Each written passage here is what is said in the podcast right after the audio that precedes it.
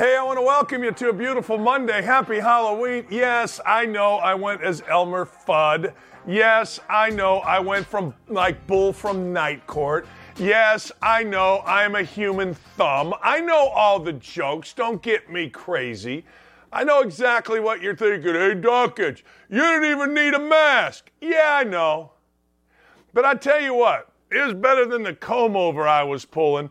As the lovely Lee Ross says, uh, the other way wasn't so great either, which I thought is always pretty funny. Hey, welcome. It is Halloween. Hope you're going to have a very fun day today. Personally, where we live, nobody really comes, uh, but we make little gift bags for the neighborhood kids. Uh, our, our house is kind of down a hill and it's a pain in the backside to get up. You know what I'm saying? It's a pain in the backside to get up, but that's all right. Hope you guys have a wonderful Halloween. I got to tell you, it's time. What's it time for, Dan? It's time for law enforcement. If coaches are too weak, and we'll see what happens with Mel Tucker here, but certainly Nick Saban uh, is too weak and too concerned with winning. Steve Kerr, too weak, too concerned with winning. If coaches, frankly, are too weak and too concerned with winning and too emboldened in the players. It's time for law enforcement to get serious here about crimes that are being committed, not necessarily on the court or on the field or on the pitch, but after. In society, you could argue that the tunnel at Michigan is where people are, not just athletes. It's where staff goes, it's where administrators are. You could argue that a practice floor, how, co- how close off the floor was Draymond Green to coaches, Ron Adams, assistant coach, right there, different personnel, right there. You could argue, yes, Alabama, maybe they did have to run to get off the field, but that doesn't excuse taking a swipe, and that doesn't excuse Nick Saban being chicken blade. Mel Tucker's got a problem. Mel Tucker, the coach at Michigan State. Let's show the video, uh, Dylan. I'll talk over it. This is these are the actions of an out of control team. These are the actions of out of control players. You can call them kids, you can call them adults. You all do the thing where you say, "Well, they're just kids." This look like kids? And the problem is, I see this all the time, every day in my Twitter account. Necess- not necessarily by players in a sport, but I see it in our society. We've become a lawless society. We know sports, guys like Mel Tucker. When you are the coach, and you're trying to act like a badass in all your promotions, you're a child. And Mel Tucker's never won anything. Mel Tucker had like eight games where he was any good uh, with a running back, Kenneth Walker III. And other than that, he's been horrible. But even more childish are all the ads with tough looking Mel Tucker. Here comes, shut up, be an adult. When coaches are children, things like this happen. When coaches are more concerned with winning than anything else, I hope these players go to jail. I'll tell you this. I'll tell you this. It is time for law enforcement. The smartest guy I know, a guy named Bill Papp, sent me a text today. Son played football. He's a brilliant dude. He's like, hey, maybe, just maybe, law enforcement needs to step in to clean this crap up because we've seen it three times in the last, what, month and a half? We've seen very dangerous circumstances. And look, Steve Kerr's not going to have the stones to do it. Steve Kerr is too afraid of his own shadow when it comes to diversity, when it comes to things like that. He just wants to be on the right side. He doesn't really care what facts are. He just thinks about being on the right side. So his players will respect little Stevie Kerr. Nick Saban just gives a rat's about winning, and Mel Tucker's a child. And frankly, coaches these days, they're not equipped to handle this. How many times have you seen this? How many times have you seen we're a players program? Really? Everybody's a players program. Everybody's beholden to player. There have been four guys suspended. We'll see what happens with this. Is suspension enough? I don't know. You do this in the supermarket, chances are you're going to jail. But here's the problem. In Indianapolis, we got a prosecutor that would let you out. In your city, you probably got a prosecutor that would let you out. We've become insanely soft on criminals. We're trying to acquiesce to criminals. Think about that. I'm not talking about here, I'm talking about in society. There's a race right now in Indianapolis for prosecutor. I got a flyer from the incumbent saying, I'm tough on crime. Are you crazy? Every day in our city, we have things like guy was let out on bail early for three murders and now he killed again. We have it every day. Every day. This is ridiculous. Coaches have no sack. Good for Mel Tucker. Mel Tucker actually showed Nick Saban how to act. Nick Saban, my ass. But Mel Tucker, when you act like a child, when you try to act like a player, and you're going to show a mean mug, and you're going to be tough, and you're, well, here comes Mel. Shut up. Be an adult. We don't have coaches that are adults anymore. We don't have broadcasters that are adults anymore. We don't have leaders that are adults. Prosecutors. We don't have even adults anymore. We got everybody acquiescing to players. And players just keep acting like idiots. The more entitled you let an 18 to 23 year old, the more they're going to act up. I would have. I did. This thing in Michigan State. Let's show. Let's show a couple of things. Let's show the guys taking a slap at a woman here for Alabama. This is what we've come to in sports, right here. This is what we've come to a fight, and then we got guys running off the field taking a slap at a Tennessee student.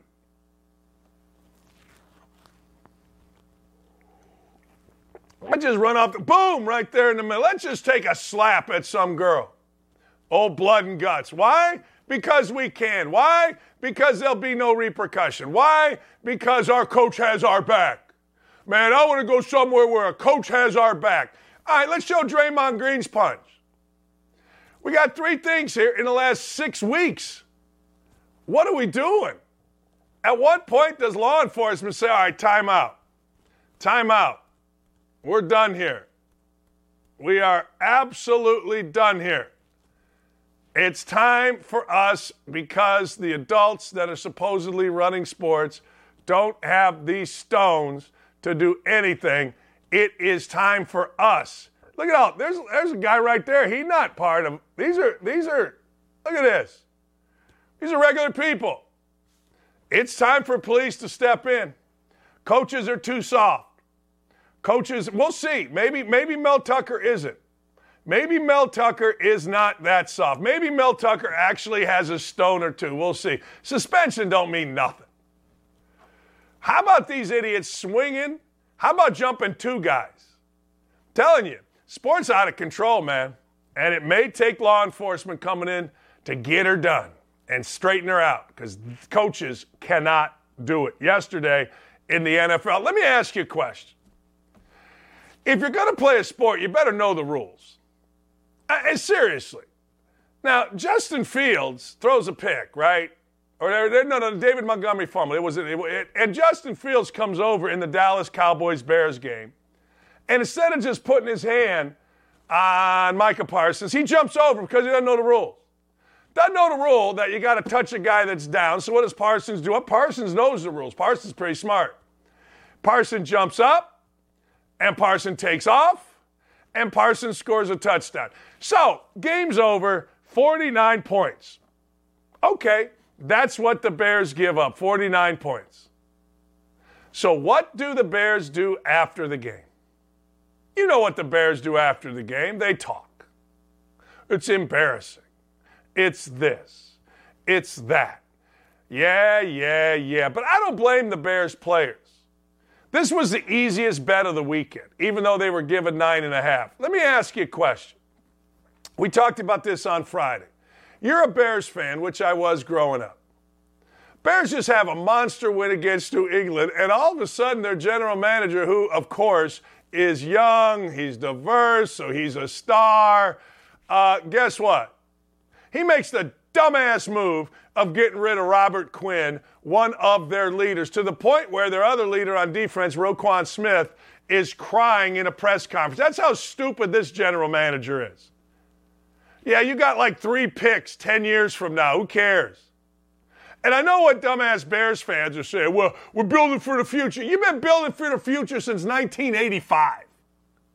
You just had a big win. You got your players all jacked. And then your general manager, in his infinite wisdom, decides, hey, man, I'm going to get rid of one of our best players. I know Bear fans. I get it. I do. I get it. You can't not. You got a new regime. You got Eberflus. You got this new guy Poles. They're protected. You're not allowed to criticize because we're building BS. You ain't building nothing. It's crap. It's crap. And I'll say it. Chicago won't say it. I say it. It's crap. Nobody's protected in the NFL. I don't care if you're the new coach, the new general manager. When you do things to hurt players, when you do things like what you did, Roquan Smith sitting there crying, please. You don't get rid of a star player right after a big win if you care at all about the season. You know what fans should do? Fans should say, hey, uh, what's your name, Poles?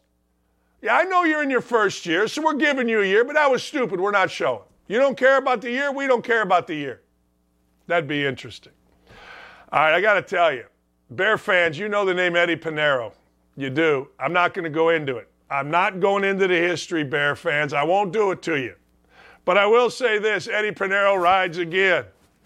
Eddie Piñeiro, let's go through it. DJ Moore, touchdown, over the shoulder, unbelievable. He takes his helmet off, which in the, who cares? But apparently that's a rule in the NFL. DJ Moore makes an unbelievable play. Uh, Philip, I'm PJ Walker, makes an unbelievable throw. Boom, right here. They're going to win the game. Guy takes his helmet off. So what? He's out of the back of the end zone, takes his helmet off, wants people to see him. I don't blame him. See, basketball, you don't have to take anything off. Basketball, you're in your underwear. It's beautiful. Takes his helmet off. So the referees, I guess by rule, you got to call a penalty. Ah, oh, man. Moves the kickback. Eddie Piñeiro does Eddie Piñeiro things. He misses the extra point. We go to overtime. Eddie Piñeiro misses there. Next thing you know, Koo kicks it, makes it through, and man, the Falcons win. The Falcons are a great story.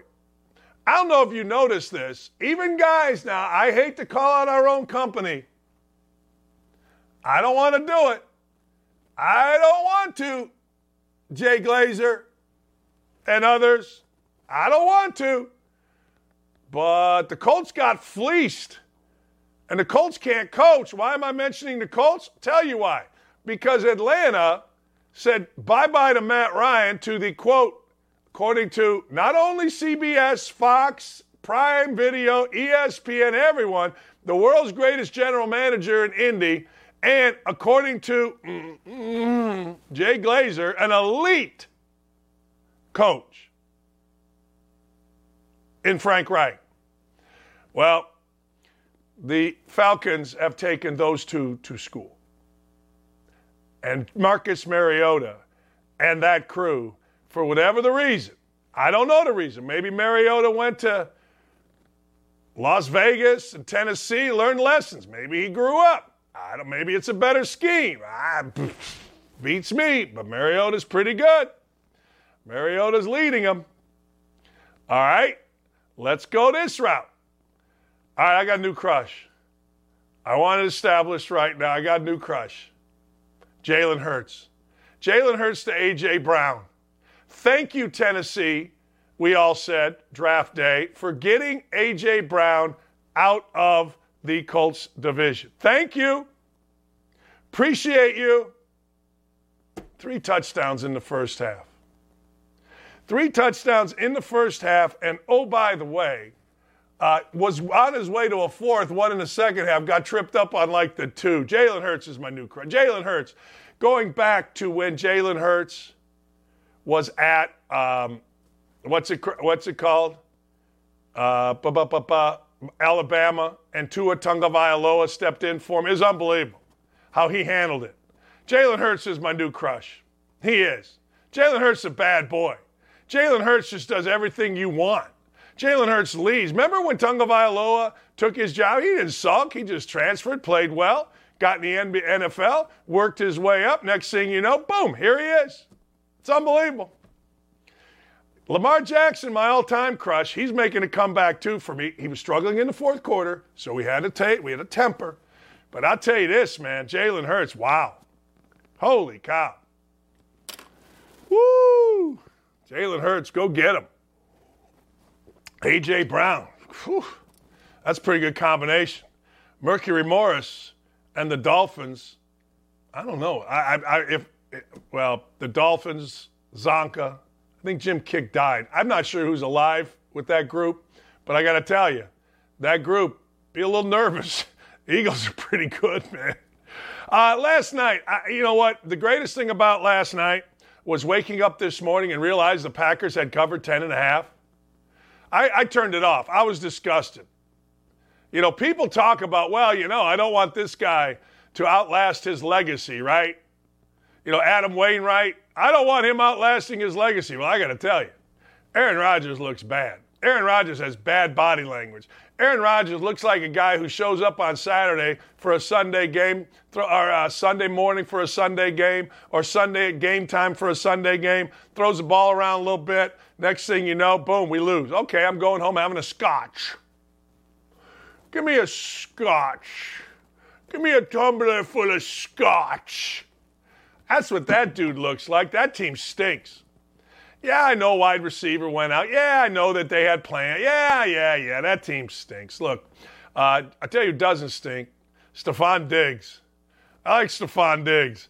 Stefon Diggs wanted to be clear that uh, he and that Zaire Williamson or whatever, Alexander, it wasn't his fault. I don't care whose fault it was. It was fun to watch. Two guys just battle. See, I like when guys beat the living hell out of each other on the field. I'm all in on beating the living hell out of each other on the field. I'm not in on beating the hell out of each other off the field, particularly Michigan State when you get beat, particularly Alabama when you get beat, particularly Draymond Green when you're just an idiot. I ain't all in on that.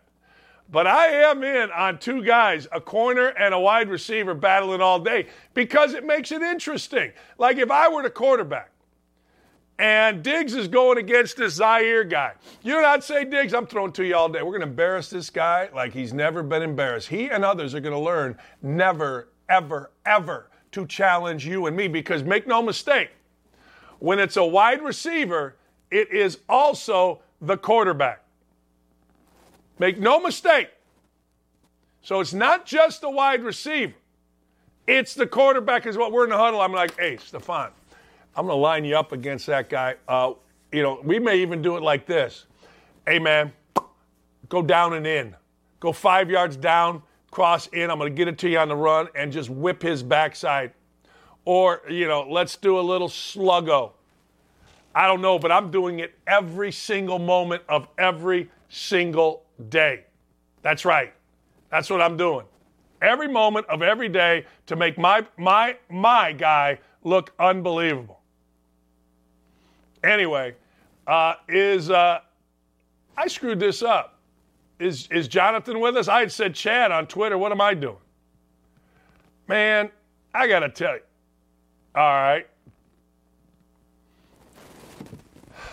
We got to talk about this. We got to talk about why Tennessee is the freaking hub of all things football. Jonathan Hutton joins us. It's the hub of all things football, and you look cleanly shaved. Did you lose a bet? No, I just went as Maverick at Clay Travis's Halloween party. And by the way, like I, have introduced myself several times as Chad Withrow and Clay Travis, depending on if I have a beard or not. So it's par for the course. Dan, how are you? Good morning. I, I like it. Why is Tennessee the capital of all things?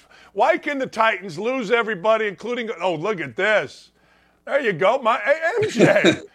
oh, MJ and Tom Cruise together. It's a yeah. celebrity event. Are you kidding me? hey, Clay, Clay, throws the uh, the Halloween party of the year. Um, you came in the, a week too early, Dakich. You got to get down there uh, next year for the 31st or the weekend of because Clay and Laura are doing a fantastic job. Uh, he's dressed as the goat, and he threw a goat of all parties uh, this past weekend. The beautiful thing of looking like this is I can go as Elmer Fudd. I can go as a bull from Night Court. I can go as, you know, a Buddha. You know, I can go as a thumb. You know, me and Kuharsky could go as twins. You know what I'm saying? I mean, it could be a big yeah. Deal. Yeah, Kuharsky pulls off a great Dr. Evil. Uh, the best costume I saw uh, at Clay's was uh, a couple went as Bruce and Caitlyn Jenner, and they, I mean, they pulled it off perfectly. Um, so that that probably won costume of the night. There was also a Walter White there that was spot on. Um, and and the guy like lives next door. He just walked over, put a little nasal strip around his nose, wore some glasses, and it was perfect. I love that stuff. I do. All right, why is Tennessee the center of all things football? Because it is. I mean, it is. They just win in Tennessee. Well, um, they win. I don't know if it's the the prettiest thing. Well, on in the college ranks, it is. Um, in the in the pro ranks, you're right. They just win. They win tight games. They have one way to victory, and Vrabel is great at making sure he has his team ready to play in that one way. They don't really beat themselves. They run the football well. When they don't, they're getting beat. And they're they're five and two right now because they've been able to run the football well recently with Derrick Henry. And yesterday, Dan, I know you know this. Uh, he he passes Eddie George for the franchise's all all time record in touchdowns. That's that's not easy to do. And Henry's already done it. And He's done it in like this five year span where he's been otherworldly running the football. Thought yesterday, uh, one pass in the second half by the Titans. You talk about yeah. managing a game. Eddie George, I, I don't know, after about I don't know, 10 minutes of nothing but runs. Maybe you load the box, or maybe you can load the box, but there's nothing you could do with Derrick Henry. Excuse me, not Eddie George. Derrick Henry just seemed yeah. to have this whole thing figured out from the start of the game, from like the second run of the game. In his last four starts against Houston, he has like just under 900 total yards rushing. He averages 223 yards per game in his last four against the Texans. He has nine rushing touchdowns, and he's rushed for more than 200 yards in each of those games. He now has 12 carries uh, for eight yards or more. He did that yesterday, and he's done that just three times total uh, in those games uh, previously with 12 carries for the same amount of yards. So I mean, he he runs up and down the field on Houston. That's just what he does. It's no secret. And I mean, they the third quarter alone, he had 124 yards on 14 carries yesterday. The Texans are awful. They're going to make everybody look like Derrick Henry. The difference is Derrick Henry looks like that every single year against Houston, and and he does it to perfection. And here's the other key with what they're doing yesterday and it's important. Henry runs for 200 yards plus, but he only needed 32 carries to get there, and he, they didn't really have to run him into the ground in, in order to do that. It was a, a very workmanlike game plan. You're right. Malik Willis is starting for Ryan Tannehill. He's not ready to lead a team. He's not ready to play. Um, they need Ryan Tannehill, even though Ryan Tannehill's not making this passing game much better e- anyway. But I mean, Malik Willis made Justin Fields look good. Malik Willis completed only six passes in that game. And that's the lowest amount of any team this year offensively. So uh, they, they need Tannehill back. But here's the thing, Dan, they don't really focus on the passing game anyway. It's going through 22, and he normally heats up this time of year in November and December. All right. I'm disgusted with my Colts. The division is over. from an outside, from a guy that lives in Tennessee and covers this division and all of football.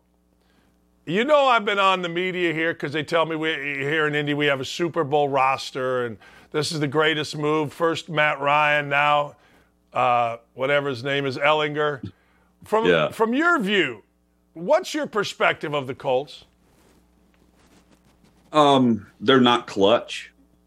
They're I don't I don't think they're I don't go into a game. I like Frank Reich. I think he's a nice guy, right? Like, but I shouldn't be saying that first thing in a description. I don't know if I go into a game, Dan, in most weeks, and I, Colts fans may completely disagree here. In most weeks, I don't think the Colts have the best coach on the sideline. I think the other team does. At worst, the Colts should be the commanders right now. Slow start, but they've won three straight, the commanders, to get to 500. They're at four and four now. Washington had a, what, an 89 yard game winning drive. They converted a fourth down on a big play from their backup quarterback.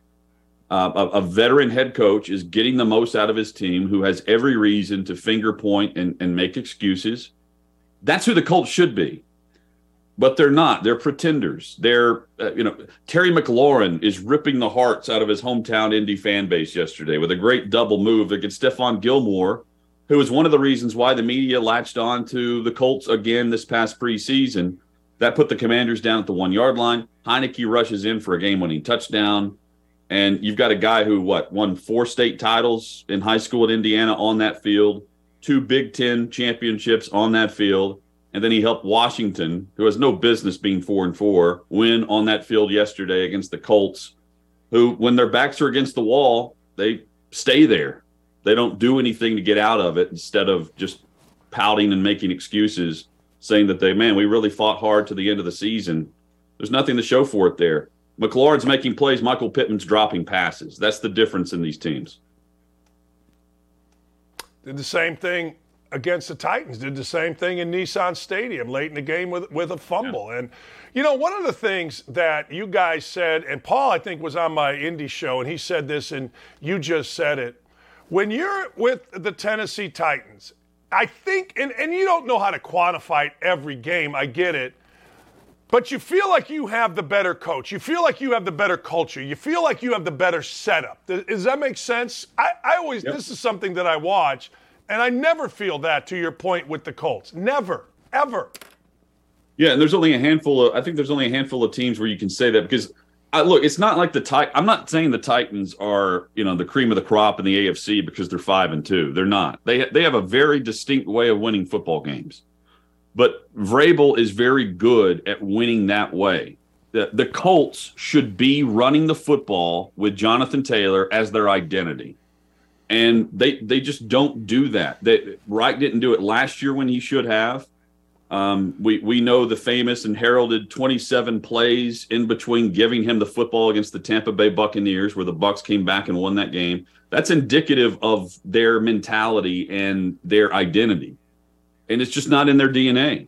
That that's the issue. And offensively, the Titans are not great. You know, they won yet again, scoring 24 or less and you know that's it's just to me that's going to come back to bite them. That's why I think they're just a very average team, despite being above average in this division. The Colts are average and mediocre, and it starts on Tuesday when they're putting this game plan together.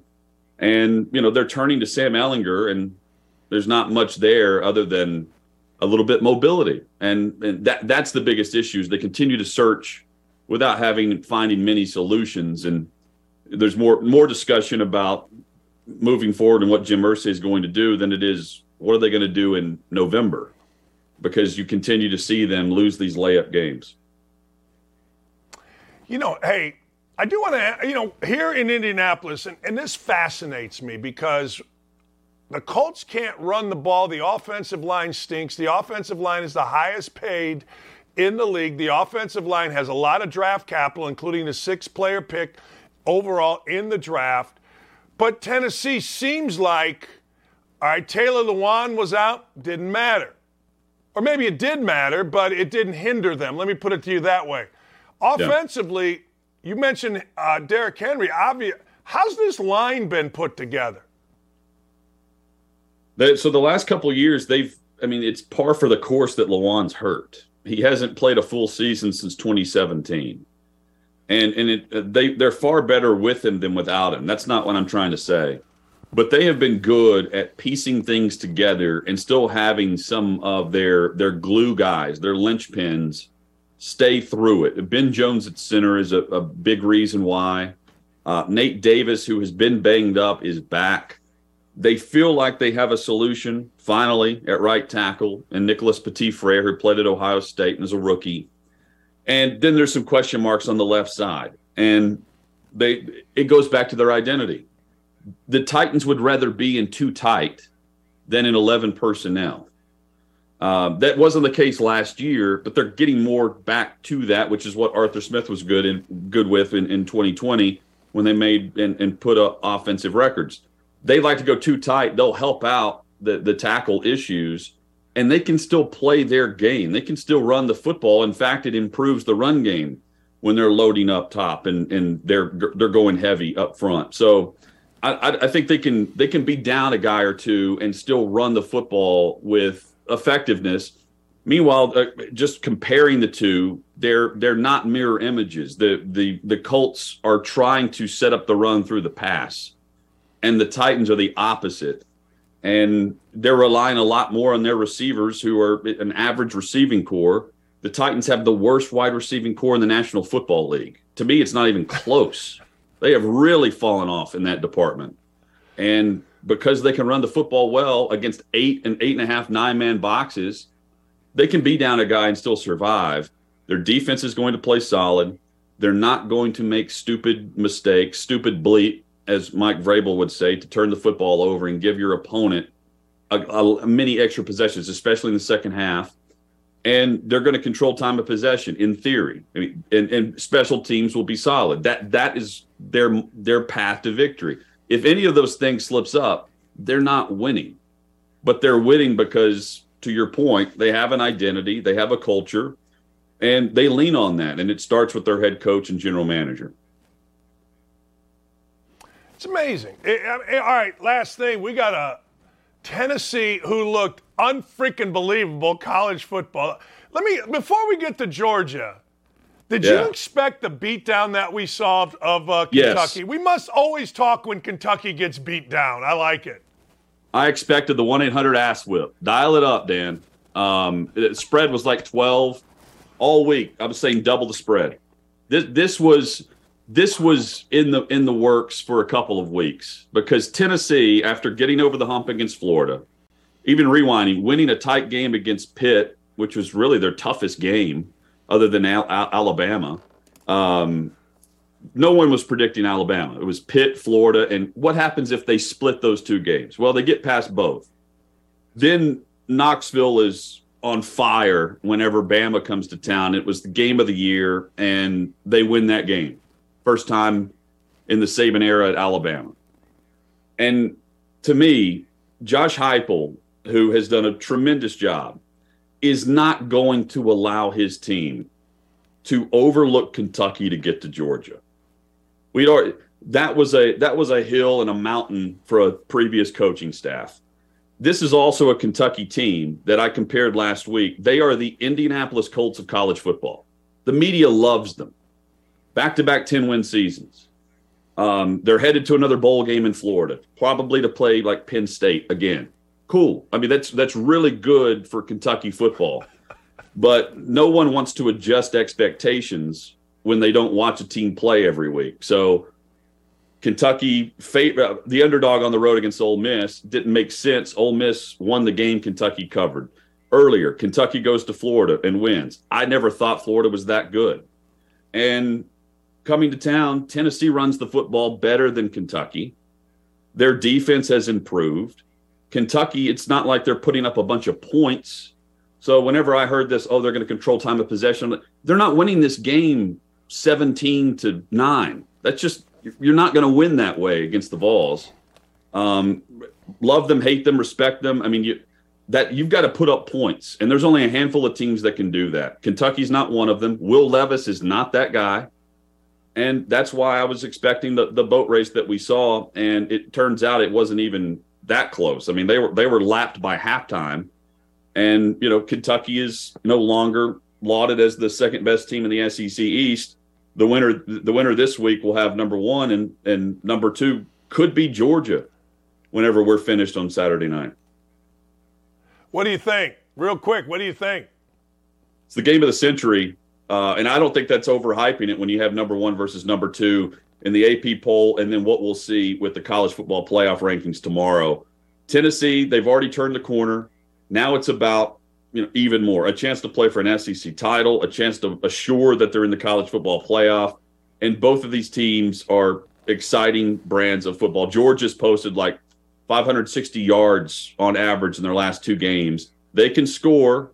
Stetson Bennett is better than last year and the Vols have a Heisman candidate that's likely the front runner now. So it's it's going to be awesome, and I, I, can't wait to see this game in Athens. In fact, maybe maybe we'll be there. Dan, bring the bus, bring the bus. Uh, we'll we'll we'll meet in Atlanta on Friday, and we'll travel to Athens on Saturday with with Clay. Oh man, let's go. You got my number. You make the let's, rules. Uh, I'm in. You, you make the rules. Me? Let's go. I'm, I'm well, I don't even make the rules in my own house. I don't even make the rules. I'm looking around. I'm looking around my basement here. I don't even make the rules here. Or that couch would have been over here. I don't. Fair enough. I mean, oh, I, it's going to be a blast. Yeah, I can't wait, man. Thank, thank you, my friend. Thank you, Jonathan. Dan, always great to be on with you, man. Anytime. Appreciate you. That was uh, that was fun. That was really fun. I think I need to grow a beard. He loses his beard, I get my beard. I'm tired. This just looks like fester. It is Halloween, ladies and gentlemen. Look, speaking of college foot's a lot going on. I'll get back into the Colts here in a minute. I got to give you some of my thoughts on the Colts when we come back. Also, I got a lot to talk about relative to college football. You won't believe what Lane Kiffin did to Jimbo Fisher. Glorious. All right, quick Col- quick timeout, as they say in the business. I got Colts thoughts when we come back, and a little college football recap. Man, I'm fired up. Sack the hell up and don't go anywhere. Don't at me. We'll be right back after this. All right, let's be honest. I've said this and I've said this. I'm going to get into some college football. We got some great video of Clay Travis jumping in. I believe it's the Tennessee River. Is it the river or the lake? I'm never, I'm never sure. Hey, Colts fans, I don't know what to tell you. I'm watching yesterday, and my wife hears a primal scream, and she's like, What happened? I go, Terry McLaurin just ripped the ball out of Stephon Gilmore's hands at the one yard line. Colts are going to lose this game, and I couldn't believe what I was saying. Five minutes ago, you're up nine points. Now, I know that, that uh, the commanders were, you know, going to get a point or three or seven, depending on what they did. They ended up getting three out of the drive with about five minutes to go. But the Colts have no toughness, and I think Jonathan Hutton just said it absolutely perfectly. You never have a coaching advantage when you're with the Colts. Sam Ehlinger is fine. Everybody wants to like him, so I'll jump on that bandwagon. He didn't have a touchdown, he got a loss. He did not ha- have an interception, threw for 200 yards, and lost a fumble. You wouldn't be a Colts quarterback if you didn't lose a fumble. Colts barely ran the football. Uh, early in the game, Jonathan Taylor got it going. For whatever the reason, maybe it was his ankle, they stopped. The offensive line blocks nobody, and that is really the shame of it. I thought the defensive front gave great pressure. I thought Tyler, Taylor Heinicke made some incredible plays to get out of trouble, particularly uh, on a third down and then on a fourth down. Remarkable stuff. But I got to tell you, the offensive line of the Colts is embarrassing. And I know there's a lot of Colts fans that watch this, and I've tried to tell you, I've tried to tell you, and I've tried to tell you. Quenton Nelson is a six pick, while at the time I'm like, fine. The more I watch, the worse he has gotten. He got spun around, he got knocked on his backside two weeks in a row, and frankly, the offensive line has nowhere to go now. They have pieced in, they have tried, they have done. The only thing you could possibly do is play a guy that can move it around a little bit. They have in Ehlinger. And of course, ladies and gentlemen, get the ball out of his hands quicker. But this Colts team and this Colts year is a complete train wreck. But I got to tell you, when the Colts are in trouble, you know what they do? They dig out Mort.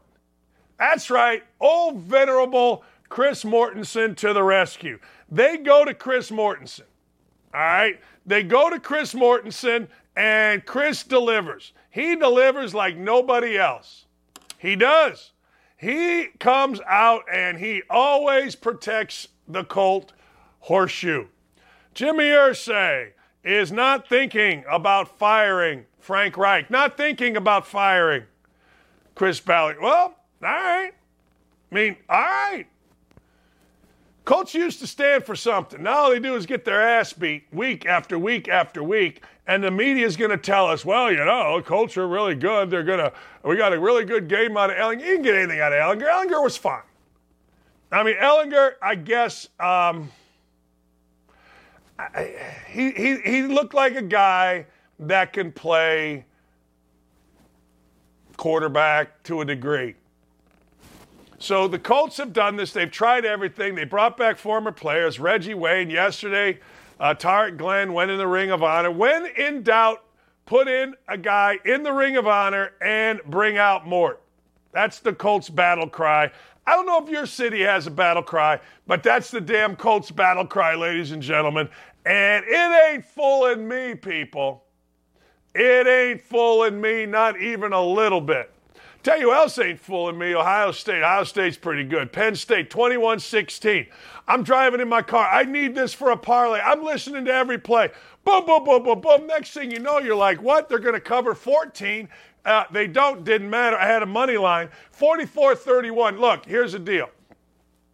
This is also relative to the Colts. Great teams expand leads. When you were a kid and you watched Duke, or you're old as me and you watched old Indiana, you knew if the game was close, eventually Indiana wasn't going to make any mistakes. And next thing you know, they were going to win the game. Colts, you know they're going to make a mistake and give the other team a chance. Ohio State, uh uh-uh. uh. Ohio State ain't going to make the mistake. You're going to have to beat them. And it's hard to beat them. Penn State got a six year quarterback. Penn State got a coach that won nine games two or three different times at Vanderbilt for crying out loud. Are you kidding me? Huh? Are you insane? Go win some games. They couldn't. Ohio State too much. Pick sixes, all kind of other stuff. Uh, Urban was right. Ladies and gentlemen, it pays to listen to this show. I'm sorry, but it pays to listen to this show. Urban Meyer told you that 23 point spread in Georgia, Florida was too much. 42 20. It was a 22 point spread. Yeah, it was.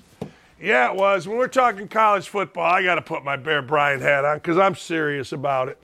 I got my, all I need is an elephant right here, and I'm in business. But anyway, Urban wasn't wrong, ladies and gentlemen. Urban was not wrong. He was absolutely right. We covered on that bad boy. We did. Uh, by the way, side note Indiana and Purdue didn't play this weekend, so you, ladies and gentlemen, don't have to hear about me. All right? One game that I don't have to cover here, and good for them. Notre Dame went into the Cuse, rocked the Cuse. I'm happy for them. Yeah. Get the sad out, people. Get the sad out, Cuse. Get the sad out, Colts fans. Get the damn sad out. I'll tell you who else isn't getting the sad out. And that, my friends, is Tennessee. I already talked about it. I already talked about Tennessee. Tennessee went and whooped up in NFL football. Went, get out of here, Texans. Tennessee, get out of here, Big Blue Nation. I told you before and I'll tell you again. Big Blue Nation, first time. What, that Mark Stoops got a little cocky. It's a football school. Uh huh. Hey, Mark, you know our story. Pull this, it plays jingle bells on this show, baby. Uh uh-uh, uh Mark Stoops. No. No, we're not having it. It's a basketball school, Mark. It's not a football school. It'll never be a football school. You had a nice run. You won some games. You got to play in Florida on New Year's. Good for you. Yay, Rod. Go fight, win. But it's a basketball school. It'll always be a basketball school. It's in the SEC only because of basketball. If the SEC were going to do it right, it would relegate some schools, including Kentucky, get them out of here, get somebody else in here that can play us some football. But hey, look, you're a charter member or whatever.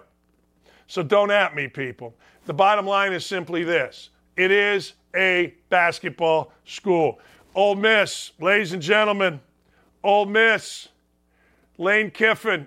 There are two guests I want to have on here as my bucket list guests Tulsi Gabbard, actually, three, four.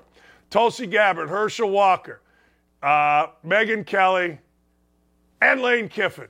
I love me some Lane Kiffin. I don't like Lane Kiffin. I love me some Lane Kiffin. Lane Kiffin, can we show what Lane said after the game? Let's show what Lane said after the game. Lane's not messing around. Lane's not playing around. Lane just simply said, maybe Jimbo has a Joker outfit for me. Lane Kiffin did something that coaches never do to each other. He talked about the great players. I'm going to show you a Clay Travis video coming up here in a minute that's awesome. But he talked about the great players that they have at Texas A&M. The great players. Oh my gosh, when you play against Texas A&M, you hope, you just hope that they don't put it all together when you're playing. And then Lane Kiffin is a gem. Let's see a little Lane Kiffin. We got video of Lane Kiffin? Whoo!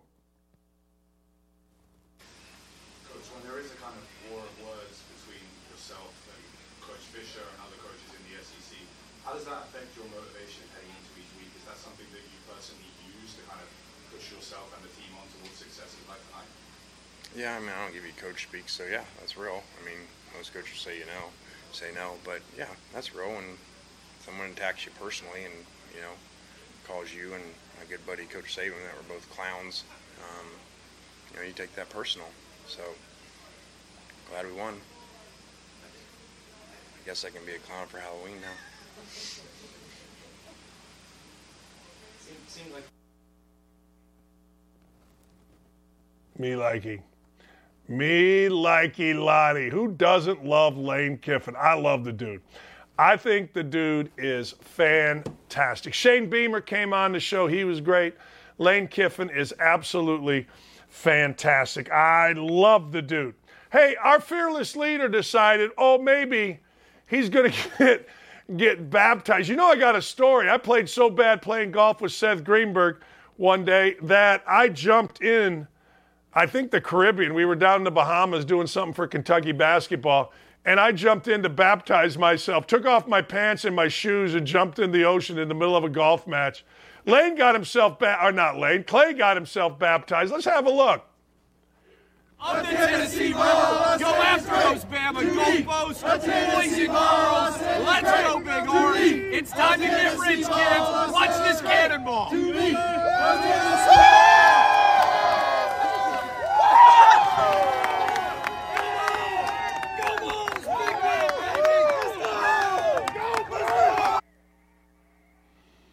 There you go. Hey, let me tell you something. That's nice. That's our fearless leader. Yeah, I like it. McAfee did it on game day. Clay did it here. Let's get it on, baby. I, I think, I tell you this Big Noon Saturday is a great show. It is a great show. Uh, I, you know, you can think it's not, you can think it is. I think it's a great show.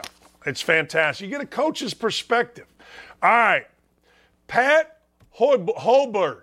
You don't know the name Pat Hoberg. He threw a perfect game in the World Series the other day. Dawkins, Dawkins, you you finally lost it. You put that damn hat on and you lost your damn mind, Dawkins. No, I haven't lost my mind. Here it is. Look, overall accuracy 100%. He was the home plate umpire. 129 pitches. Oh, I don't like this look. 129 pitches, 109 called correctly. The first perfect game since they started tracking in 2015. How about that? He's known as the most accurate umpire in the business. And he tossed himself a perfect freaking game. Now, let me ask you a question. An umpire, this should be tracked more. Seriously, an umpire with a perfect game. See, I don't, maybe I'm wrong about this, but do umpires go in the Hall of Fame? Like, if you're an umpire and you decide that you're that good, no, you don't decide, but you're that good and you throw a perfect game in the World Series as an umpire, I mean, that's got to be like, I don't know, Cooperstown worthy. It's part of baseball, it's in the game. I don't know, man. I'm an advocate. I am. I'm an advocate. Going to be interesting. Umpire. Perfect game. Don't at me, people. It's glorious. Hey, did you see this? Hats off. Look at that red. Hats off to the Lakers. The Lakers beat the Nuggets. The Lakers actually shot the ball like real people. The Lakers looked like a professional organization. And Russell Westbrook, bless his heart, yelled out, Are you not entertained? Go get him one and five, Russ. Yeah, we're entertained.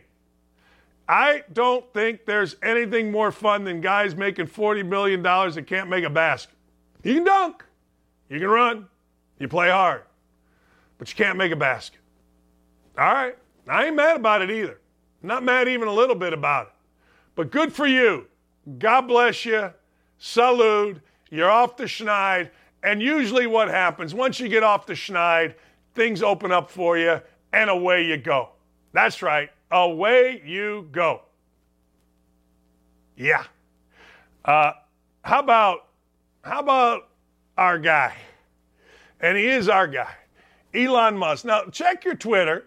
Maybe you got more followers. Uh, how about Elon Musk? Elon Musk doing great things. Elon Musk has become the funniest, most relatable guy in the country. Right? Jimmy Kimmel's mad at him. Jimmy Kimmel called him disgusting because actually Elon Musk deleted the tweet, but he was responding to something about this whole Paul Pelosi thing by saying, Don't you think there's maybe more to it? And then he thought, yeah, I better get uh, Better get that off. But you know what? There is, I think. I don't know. Isn't there? Seems like. I don't know. What the hell do I know? I'm not really going to talk about it until it comes out, but it seems like there's a little bit more than meets the eye here. But hey, right? I don't know. But Elon Musk on Twitter, let me go through this. He's cleaned house. And if you saw the little clowns leaving, good for them, get out. He's made some changes, including a fact check. He's fact checking more of our left wing friends. I'm no wing. I'm forget him out of West Wing. That's what I am. I'm not a wing. I get called a wing. I get called a white right wing conspiracy. I'm no wing. I got chicken wing when I played basketball. I used to perfect that bad boys before they called it, but I, I'm no wing. But the truth of the matter is, when you look around and you say to yourself, all right, what's he doing? Who's he making mad? The fact that he's making Jimmy Kimmel, the folks at the Indy Star, and other places mad is absolutely glorious. See, we, me, want free speech. I got no problem. I got no problem with left, right, middle. Hey, free speech is great. That's not shared by our dear friends on the left. They don't want free speech. They want to tell you, well, Elon Musk says, no, doesn't make sense. How does that make sense? I want free speech. And with free speech comes fact checking of the lies. There is a fact checking option. I get that what we're going through right now in our country is pure insanity. I hope that a week from tomorrow we get rid of much of the insanity. I hope that a week from tomorrow we're smart enough to figure out who is helping cause this insanity, who is helping cause just a little bit more breathing room, as opposed to making our country what it truly is the greatest country ever, ever in the history of the planet Earth. But having said that, I don't have faith in two things. One, I don't have faith that people, that the ballots, that the elections are going to be run uh, legally. If you think the last one was, then good for you. My history with people currently in jail or currently overseas that fixed elections is lengthy. So I don't necessarily trust it. You may, good for you. But I'm glad, at least in the world that we're looking at, Elon Musk is fighting the good fight for free speech. I like the fact that Elon Musk is making angry those that need to be made angry, those that have lied, those that have slanted, those that have misrepresented. I'm very glad about this.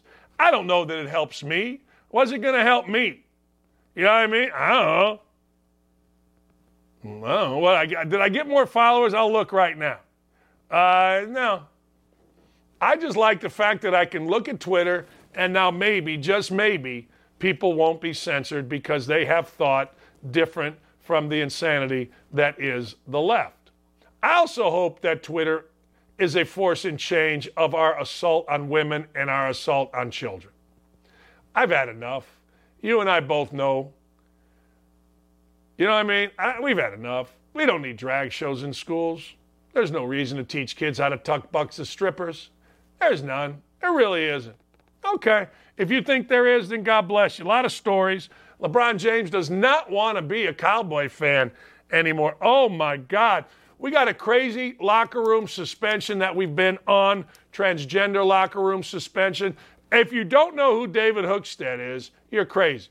He's a great writer, great thought provoking guy.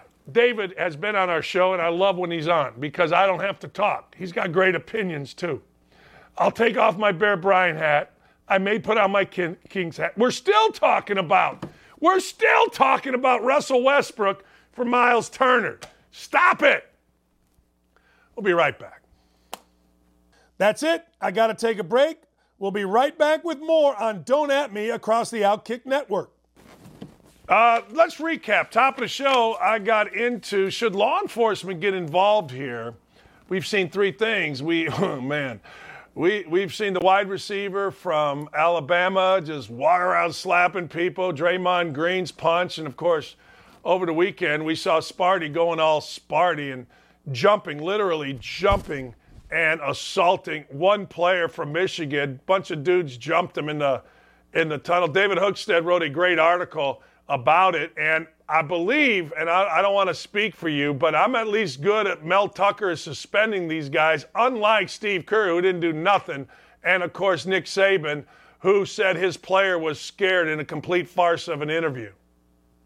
Yeah, I got to give credit to Mel Tucker because if you look at what Saban did, if you look what Kerr did, uh, punching teammates, hitting a defenseless woman, that's not even a punishable thing anymore. If we go by that standard, Mel Tucker suspended four players the very next day, said it is a law enforcement matter. We are absolutely cooperating with the police. We are absolutely cooperating with the Big Ten. Just a complete 180 from what Saban, the coward down in Tuscaloosa, did when a defenseless woman, and I want to stress this, was hit from behind by Jermaine Burton. Wasn't even looking at him when he hit her. It's disgusting. I credit Mel Tucker for setting an example of how you deal with this nonsense. Well, we're going to see what happens with law enforcement, but what made Saban even more of a coward was he tried to create a victimhood among his players, particularly Burton saying that he was scared to your point. He went out of his way to hit, it looked like more than one person, but certainly the young woman Shoot, he was behind. She wasn't even looking at him, and he took a swipe. What's he scared of? And let's remember, Jermaine Burton is a 200 pound, six foot tall adult male in pads, freak of nature athlete. And if you're scared by a small, slender woman walking past you, you shouldn't be on a football field, probably shouldn't be on a college campus, never leave your basement, because that's the least threatening thing in the world, right? So it, there's no excuse for what Nick, Nick Saban did. And Mel Tucker, who used to be his assistant at Alabama, is proving to people what you do when you have violent, unacceptable behavior. That was a beatdown. That was a violent, targeted attack in that tunnel. It, the police absolutely need to be involved. If it happened on the field, it's one thing. But this was not three or four guys going up against three or four other guys. This was a 10 on one targeted butt kicking. It was disgusting to see. And, and, still, having said that, hitting a defenseless woman is probably still worse. And Nick Saban can't even bring himself to stand in front of the press and say, hey, at Alabama, we don't hit women. Instead, he said, well, if you're scared, you're scared. Who knows what might happen? Let me let me go this route. One of the smartest guys I know uh, was texting me today, and he's like, you know, maybe it'll take a police action because, to your point, even Draymond Green, Draymond Green wasn't during you know between the lines tussle. This was something where other staff members were standing close. You got a thing in the tunnel. You got people on the field. What uh, what what do you think? At what point do police get involved? And is this Michigan State that point?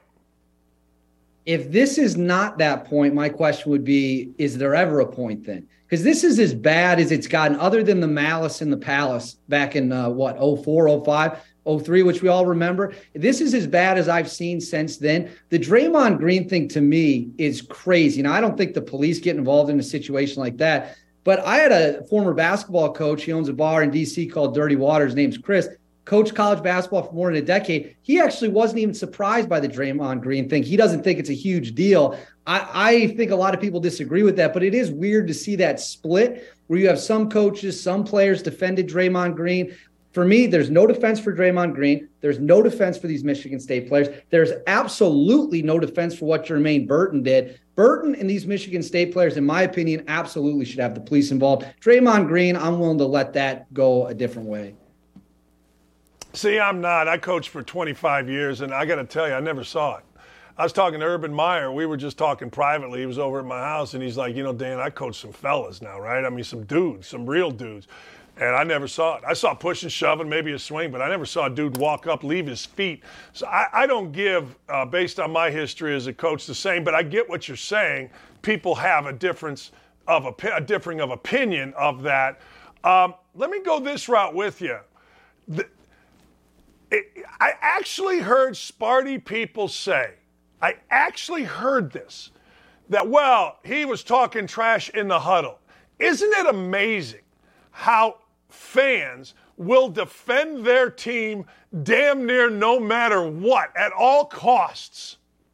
Yeah, well, that's a lot like saying if only the woman hadn't been on the football field, she wouldn't have been hit by a, an adult man. It's a lot like saying, well, what was she wearing? You know, when when people misbehave and have gross conduct, you don't need to defend them. For example, Kanye West says a lot of disgusting things. You don't need to defend that. Not everything needs to be defended. I'm a Wisconsin fan. If our starting quarterback walked out onto a field and hit an adult, uh, sorry, hit a defenseless woman, I would say take that kid's uniform off and don't ever let him put it on again.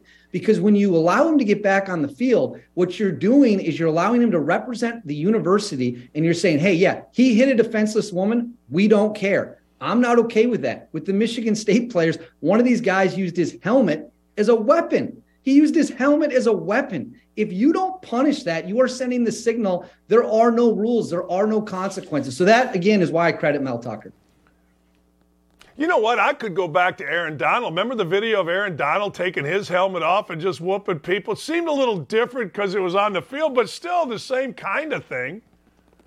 It's just like when Myles Garrett took his took uh, Mason Rudolph's helmet and smacked him in the head with it. At some point, you have to draw the line and say, "Hey, yes, Sports are passionate, tempers are going to flare, people are going to throw a punch from time to time on the field. We're not going to allow criminal conduct. We're not going to allow it in the tunnel. That's my opinion. I think you have to drop the hammer on these dudes. When, when you look at Saban, um, is that over? Is his deal over? He he said, "I'm not doing nothing." They is it over? Well, Outkick, uh, ironically, got an extended video that briefly disappeared from the internet. You can see it now at outkick.com. Uh, Glenn put it up.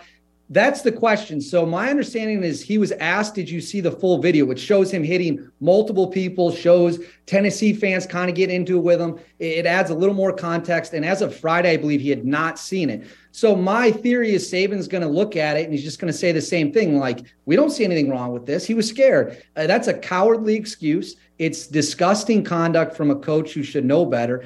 So my guess is that yes, you will not see anything more come of this.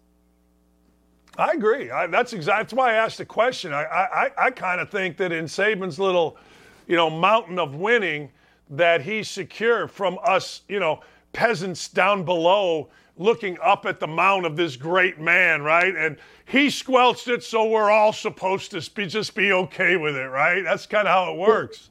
I would honestly tell you, I would have had more. I've lost a lot of respect for Saban over this. I would have had more respect if Nick Saban had gone to the podium and say, "Look, he ain't charged with a crime. If he's not charged with a crime, we're playing him. We're here to win football games. That at least would have been honest. At least then he would have been telling the truth. Instead, he cooked up some narrative that was so comically dumb that, that he deserves all the criticism criticism he's getting. So it's shameful. He lives in his own little kingdom and he, he's he's doing whatever he wants. He's a dictator. That's exactly right. I, I, I lived in that world. I, I, I was with Bob Knight when he was Hey man, I'd be like, Coach, you're an idiot, man. They're, they're going to come get you eventually. I remember telling him, you think you just told the the uh, AD off? That dude's got an ego. At some point, if you're not winning enough, they're going to come for you. Saban's going to win enough, so they'll never come for him, right? That's the biggest difference. Yeah, he's definitely not getting fired. There's nothing in this world, I think, that could possibly result in Nick Saban being fired by Alabama. Nothing. All right, let me go to the story that you wrote. This is the story. A coach gets fired because he says the wrong gender. A daughter has to live life with her friends on their soccer team in a locker room with a, I don't, you know, with a male that's transgendering dressing right in front of them. We seem to have this whole thing backwards. And I got to tell you, we seem to be making this too difficult, particularly from the transgender person and the school board. No?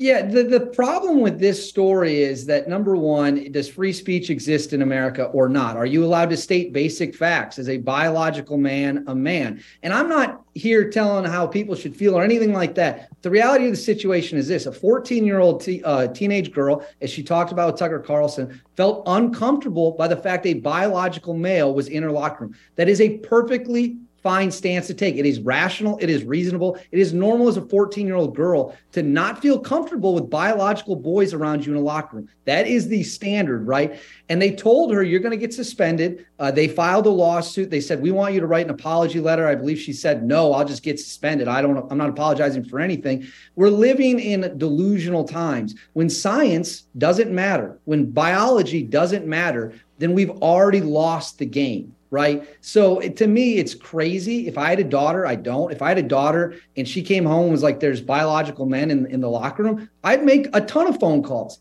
How could you not?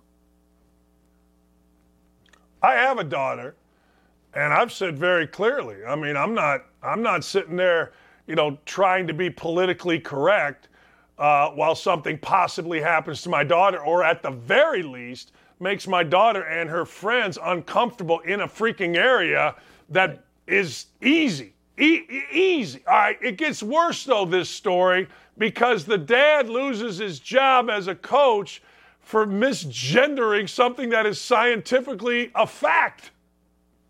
Right, and, and I want to be clear. I, there's some there's some reporting that's not quite. Has he been suspended indefinitely? Was he fired? That's not entirely clear, but it's he's punished. He's severely punished. We know that for a fact. And yeah, all he did was he referred to this person who is a biological male as a male on Facebook. He stated a fact. He didn't degrade this person. He didn't treat this person without dignity. He didn't make fun of this person. He called them what their biological gender was and was punished for it. So, again, when science no longer matters and when words lose all their meaning, we're at a really sad place. And that's on top of the free speech aspect. We're now punishing people for stating facts. Is, is this the country we now live in?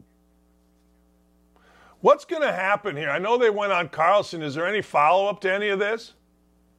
Well, the last I heard was the updates we wrote in the piece where they had they had not they had chosen to not suspend the girl because they filed a lawsuit, which the school is probably going to lose because it's freedom of speech to say, hey, this makes me feel uncomfortable, right? Can't get punished for that. That's absurd. So I'm, I'm guessing there'll be some litigation in the courts. I would assume pure speculation, the man, the adult man, the dad gets his job back or at least gets some type of settlement. It's really sad. I mean, what are we teaching people again where facts and science don't matter? And if you state factual things, you will be punished. It is shut up and obey. Don't tell the truth. Yeah, shut up, obey, make sure on the right side. You, let me ask you a side question. Uh, with Elon Musk now in charge, does it change a little bit? Is Twitter powerful enough that if they make a switch, I don't know, the country makes a switch? Well, I think we all we want is fairness. Don't ban people who say things like biological men are men. Don't kick people off the internet for stating facts. And if Elon Musk follows through this commitment to free speech, which I think he will, I don't know, I hope he does, then yes, I think you will see a more free flow of information and and you that will result in a more vigorous debate, which is something as Americans we should all support. Let's go to college football. Um, Bret Bielema is doing a hell of a job at Illinois. And I look back and I say, how in the hell did Indiana beat these guys, these guys, David? Well, Indiana caught him right at the start of the season, which obviously helps. Look, I don't like Bret Bielema. You and I have been over this before, but I'm not going to sit here and lie lie to you. The man is seven and one, I believe. They look like a physically dominating team. They look like what Wisconsin used to be when Bret Bielema coached there. They're going to probably end up in the Big Ten title game. Who could have thought little old Illinois and Bret Bielema would be in the Big Ten title game, I believe, in year two of his time there? It's nothing short of incredible. And, and I give the man all the credit in the world, even if I don't like him personally. That man can coach football, and he is proving that right now. You know, he, he said he had a lot of players left over, but then a lot of players quit, and now they're on a run. Your school, Wisconsin, what's going to happen with Jim Leonhard?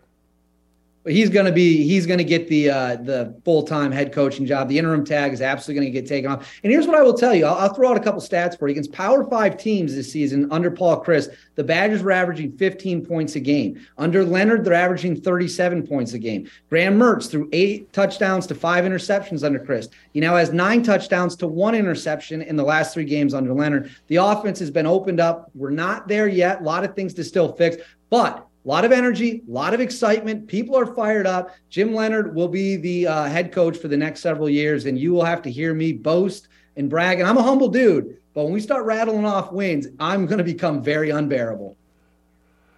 Well, in in this picture here, in this two frame, uh, there's not one humble dude. Let's just put it that way. You can say it. I ain't buying it. That's not. I, am telling you, when Indiana wins a national basketball championship this year, I'm going to be like a you know awful train wreck. Hey, does I know it? Look, I know it matters to fans. I know it matters to coaches. All right, I I I, I had a coach's contract with things in it. Don't get me wrong. But in terms of the Big Ten championship, does it even matter who comes out of the West? No, no, it doesn't because they'll get rolled by Ohio State or they'll get rolled by Michigan. The Big Ten championship game is going to be played Thanksgiving weekend in Columbus when Michigan and Ohio State play. That is the Big Ten title game. Illinois, if they go, they'll be able to take a lot of pride. They'll probably lose by 25, 30 points, but they'll feel good about themselves as Big Ten West champions. But no, there's too many weapons on Ohio State and Michigan. It's going to be ugly with whoever comes out of the West, first one of those two. That's what I like. But again, I, am not trying to diminish anybody's accomplishments here. I'm right. talking, yeah.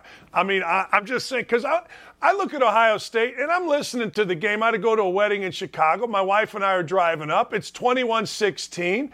Penn State is rolling. I uh, two of my friends call me. I go live bet the living hell out of Ohio State. Are you crazy? Ohio State's one of those teams that it, it, it's going to win, and, and other teams are going to make the mistake. You know what I mean? Next thing you know, it's a 20 point game. Right. Unless you jump out to like a 21 nothing lead on Ohio State, they are absolutely going to find a way to get back in the game. CJ Stroud is the Heisman leader right now. And when you look at what he's doing with that offense, and they're missing their number one wide receiver, they can still score in bunches. They started slow against Penn State, but what happened? They flipped the switch and they, it was over before Penn State even knew what happened in the fourth quarter. You like him better than uh, what's his name? Hendon. Uh, what's his Hendon, Hendon Hooker? Hooker? Yeah, I like CJ. Yeah. I mean, CJ Stroud, if you look at his full career, has been much better than Hendon Hooker. Hendon Hooker's a good quarterback, but Stroud, I mean, he, he looks like the prototypical NFL QB. He's big. He's got a cannon for an arm. He's got a little bit of mobility. I think I'm a Lions fan. If we have the number one pick, give me CJ Stroud all day long. Wow. You're not in love with Jared Goff? What's wrong with you? Uh, Jared Goff's not terrible, but you know, at some point you got to upgrade. You know, you, you know, you just can't accept mediocrity forever. That's why Wisconsin had to fire Paul Chryst.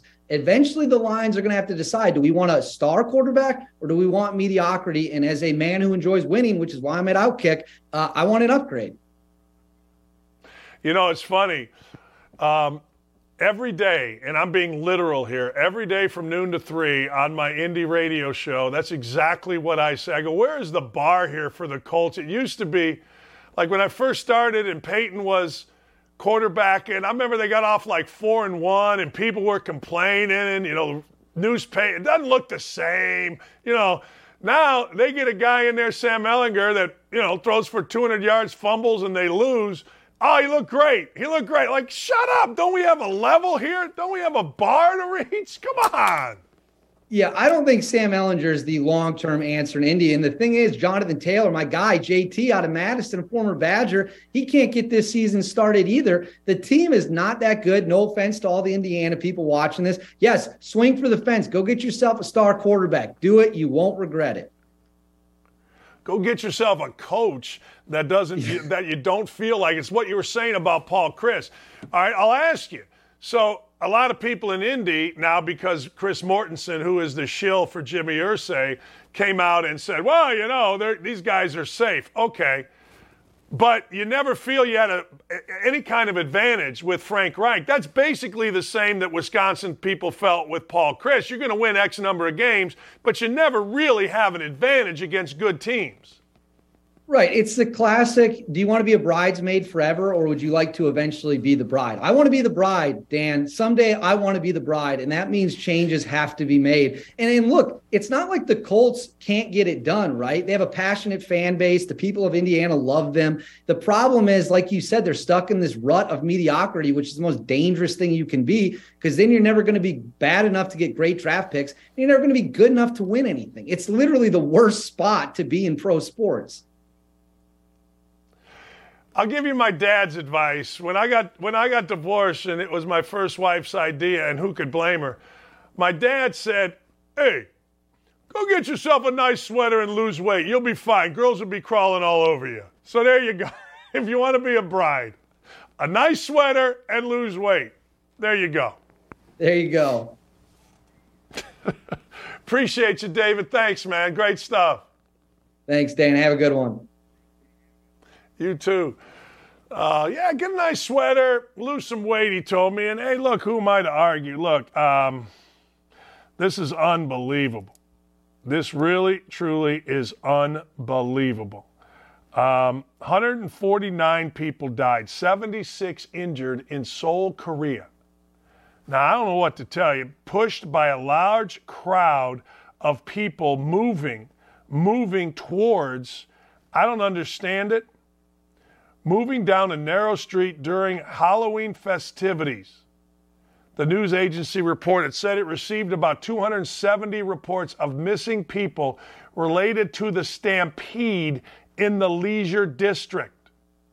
Seoul police had 137 officers to manage a crowd of Halloween revelers over 100,000 people. People died, crowds surged. 154 people. I mean, this is insanity. That we in a in a world where we ha- I don't really know what to say. We've got to be smarter than this. A crush of people. Can you imagine dying because there are so many people packed in a certain area? Can you imagine? It's a tragedy unlike any other. I mean, young people. I, you know, people are saying they've got signs. Thousands of residents went to an altar. It is the biggest catastrophe since a ferry sank. I don't, I, I tried to read into this and I couldn't even imagine your son or your daughter um, goes to a Halloween festival. Most of the people that died were women and children because here's what it says they were smaller and found it hard to muscle their way to breathe or to make their way out of the crowd. It was too crowded. People are asking questions.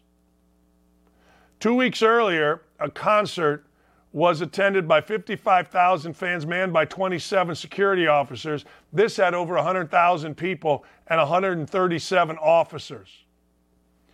Uh, it is the it is a unspeakable tragedy. And when you we, we we have enough natural things that happen, hurricanes, whatever, tornadoes, to compound the death with what is just seemingly utter stupidity. People being trampled, people being squashed, people being beaten. I mean, to get out is just unfreaking believable. It just is. And I got to tell you, ask, I would anyway. We've got all these massive festivals everywhere, right? We see what's going on in big cities with beatings and stabbings and random shootings. Man, I, my kids are a little bit older. My daughter is 25, my son 28, but I still ask, like, where are you going? Particularly my daughter. She's in Nashville. Like, where are you going? What are you doing? How many people are going to be there? You sure it's safe? That's my big line now. Are you sure it's safe? Are you sure it's safe? Yeah, Dad, it's fine. Okay, are you sure? Man, we got to take care of our young people. We got to be smarter. We got to be better. But this is unspeakable, and this is horrific. 140, at least 149 dead after a stampede in Seoul, Korea. 149 dead. Mm-mm-mm. All right, when we come back, excuse me, I got a lot of stock up and stock down. I'll give you one stock down before we go, you Colts fans. Um, you showed up yesterday. I'm going stock up, Colts fans. I'm going to tell you why. You showed up yesterday. You showed up big time yesterday. Now, look, I watched the game on TV. I was in Chicago. We drove back, got there just in time for the game. Colts fans showed up. Colts fans were loud. Colts fans didn't mess around. The team let you down, but you got a bad team. You got a boring team. You got a team that, frankly, doesn't do you any good. But you know what? You showed up. And so for that, I got to give you, I, I, I, I got to give you stock up. And you know what else? You didn't show up in Texas. I watched that game, the Titans taking on the Texans in Houston. Now, I understand Houston, Texans, supposed to be a great football city.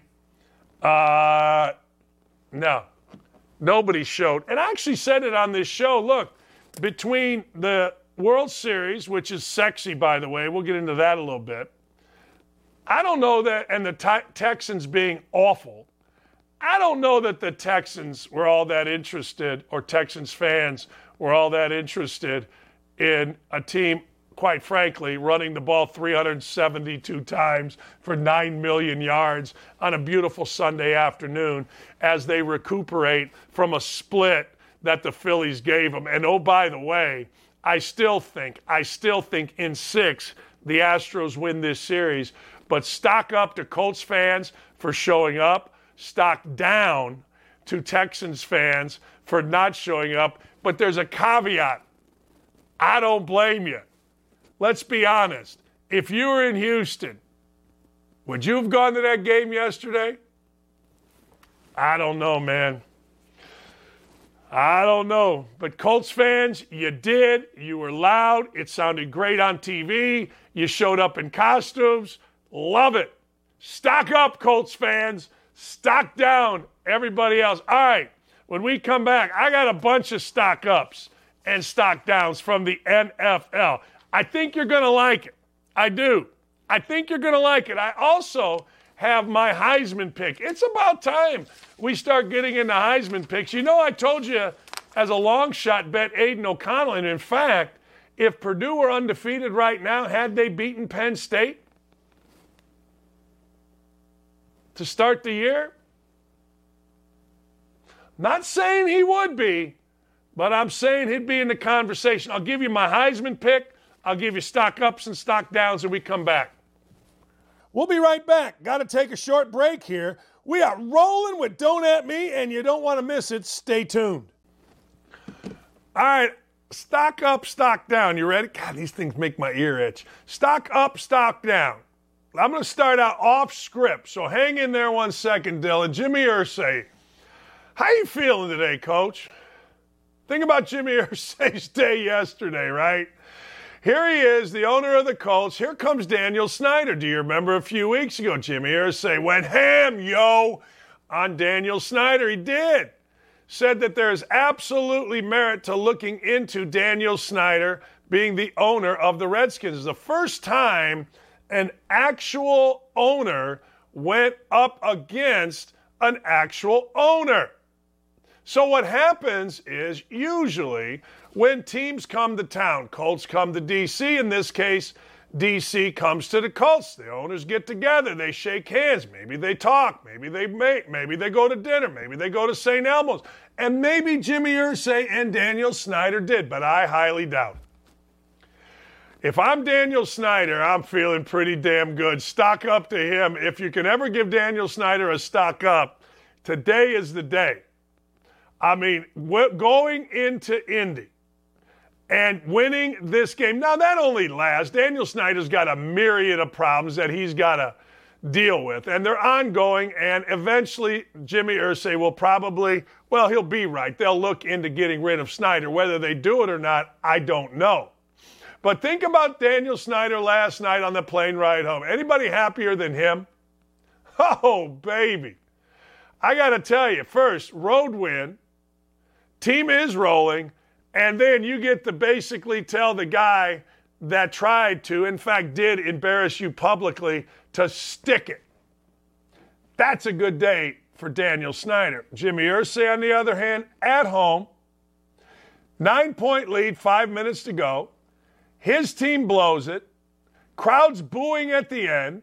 The guy that he casts as a villain in the NFL, Daniel Snyder, gets to smugly walk out of the uh, Lucas Oil Stadium with a win. And make no mistake, you may say, well, it's only one win. It doesn't matter. No, no, no, no, no, no, no, no, no, no, no, no, no, no, no, no. That is a massive win for Daniel Snyder. That is a massive loss for Jim Irsay. I mean, massive. So don't even think for a second. All right. I don't even care the numbers. But Derek Carr's stock down. the great eyelinered one, he always looks like he has eyeliner to me, doesn't he? I mean, he always looks like a guy that's like the villain in a horror movie. But so I drafted him, and this isn't personal. Of course, it's not personal. Uh, but I did draft him on my fantasy team because I watched this guy come into Lucas Oil Stadium. And I watched this guy kick the living hell out of the Indianapolis Colts. And frankly, he controlled the entire situation. He did. He controlled me. I was sitting there in my little seat going, whatever you want, Derek. Derek's got this whole thing under control. He did. It was unbelievable. He absolutely control. And so I kind of like, you know what? This guy gets a bad rap. This guy gets the kind of rap that I got to tell you, I don't like. It ain't right. He's better than that. And I was looking at the numbers just now, and I don't even care about the numbers. I'm going to tell you about what the problem is here. You, you can't throw the ball to the other team. And unless you have cachet, real cachet, you can't be above your own team. Now, I'm not talking about the kind of Tom Brady above your own team where you miss 11 games. You or 11 days of training camp and then you show up late. I'm not talking about that. What I'm talking about is if you haven't won a Super Bowl, if you haven't been one of the greats, you got to be with your team. It's us, it's not us and them. And whenever I watch Derek Carr, particularly this year, and I just happened week one, I just happened week one to catch Derek Carr. He threw the ball to the wrong team a few times.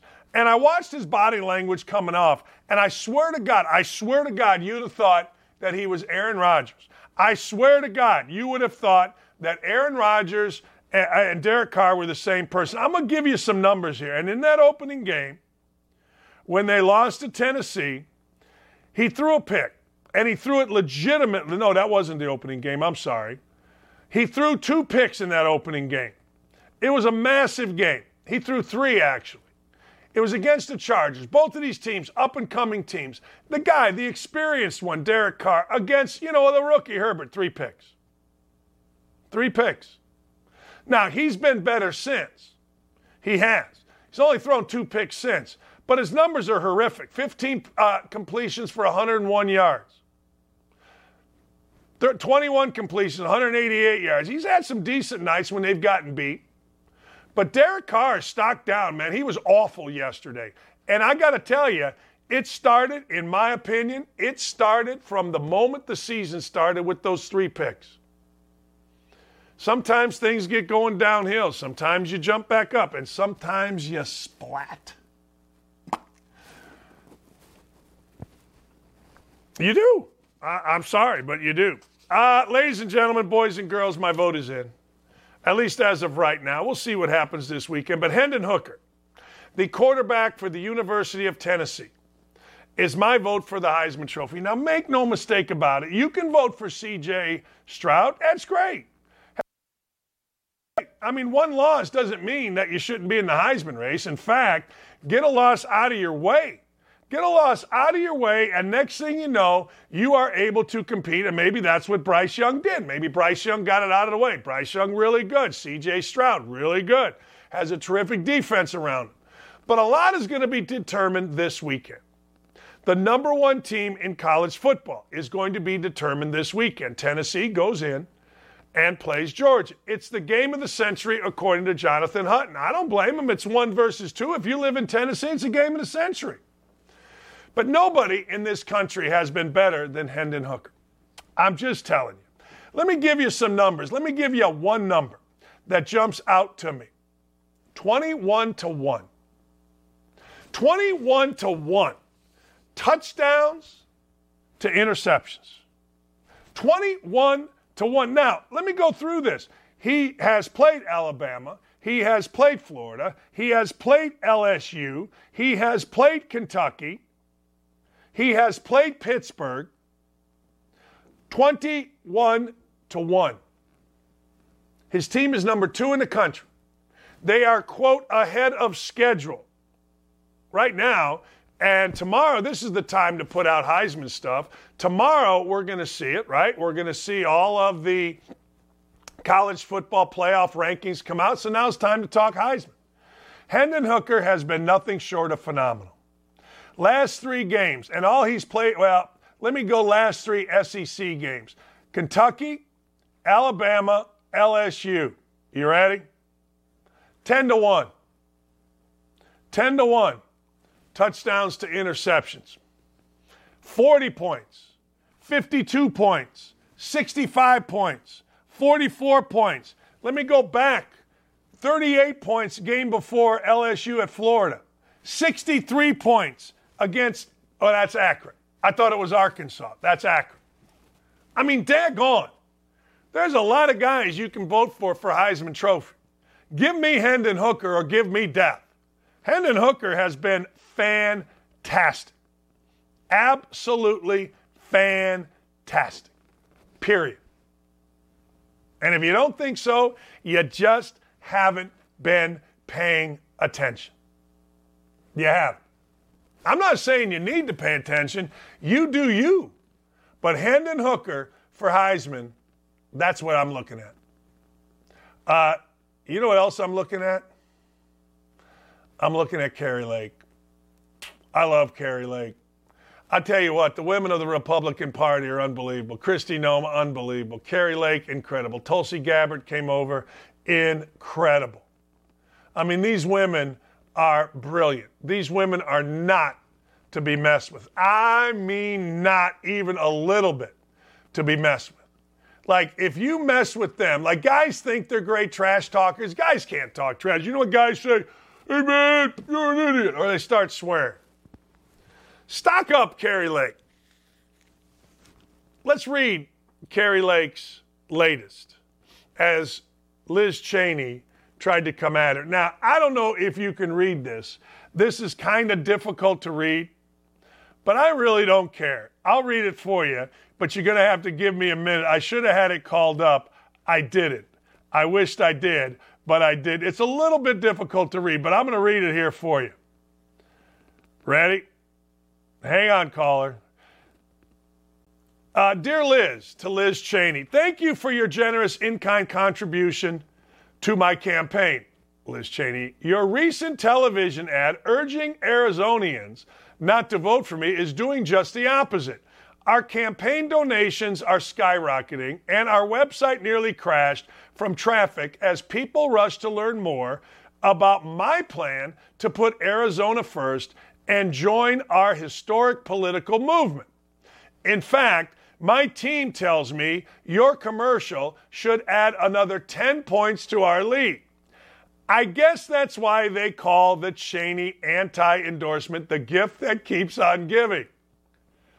While we appreciate your in kind contribution, the $500,000 ad buy likely exceeds, exceeds Arizona's 5,300 individual contribution limit. What she's saying there is that Liz Cheney, her ads are worth $500, but only, or $500,000, but only one person could put in $5,300.